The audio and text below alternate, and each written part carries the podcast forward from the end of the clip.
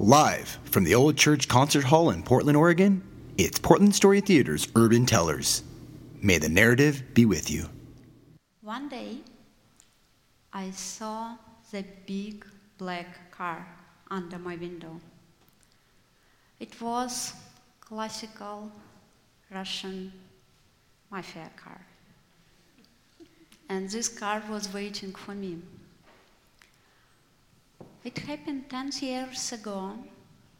I was living in Moscow, Russia, and working as web developer. One my friend, computers guy, hi Sergey, he recommended me to his boss. And now I had a new job and a new customer. And my new customer was Russian mafia head. and his driver was waiting for me in this big black car.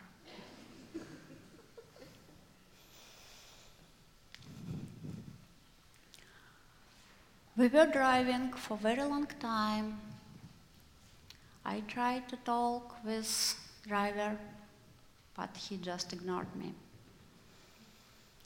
It was still winter in Moscow, and everything around me were gray. Gray fields, gray trees, and gray sky. Finally, I saw the hotel. It looked like fortress with big golden initials on the front. And I believe it was real gold. Inside, it was filled with amazing, expensive things.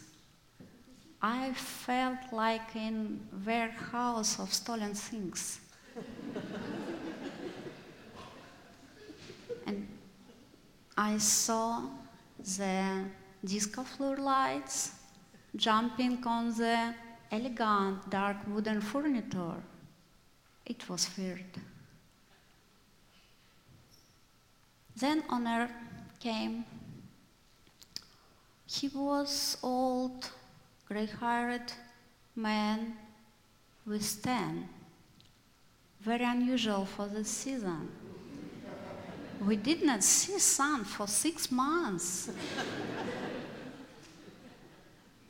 His voice was so soft that everyone must stop breathing to hear him. We were walk, walking around the building, and he showed me amazing things. It was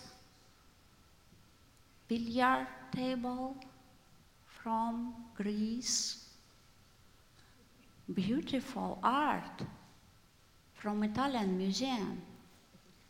And I did not want to know how he got it.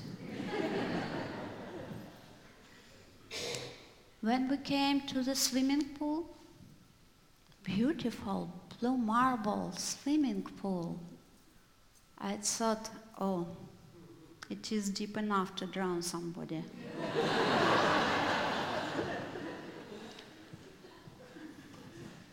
he offered me French brandy. But I was so scared. I cannot feel any taste and drink it like water.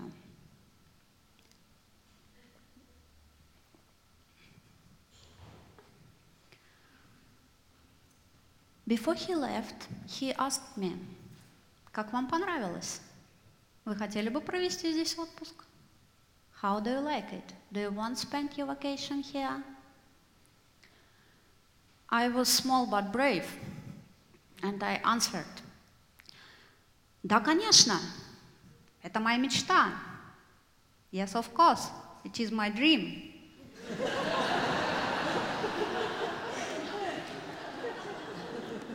oh, I was so glad to get home. to um my small, cozy apartment with IKEA furniture. But this project, it doesn't look like real hotel. What does he want? What is his goal? I didn't know. I was thinking about it for very long time, for days and nights, and days and nights. And one morning, I woke up with toothache. And in this moment, I understood He is not a God. He is not a monster. He is just person. He feels pain and hunger and love like anyone else. He built this hotel for his family. He wants his family love him and remember him. I made this website and it was successful project. and all this family became my customers.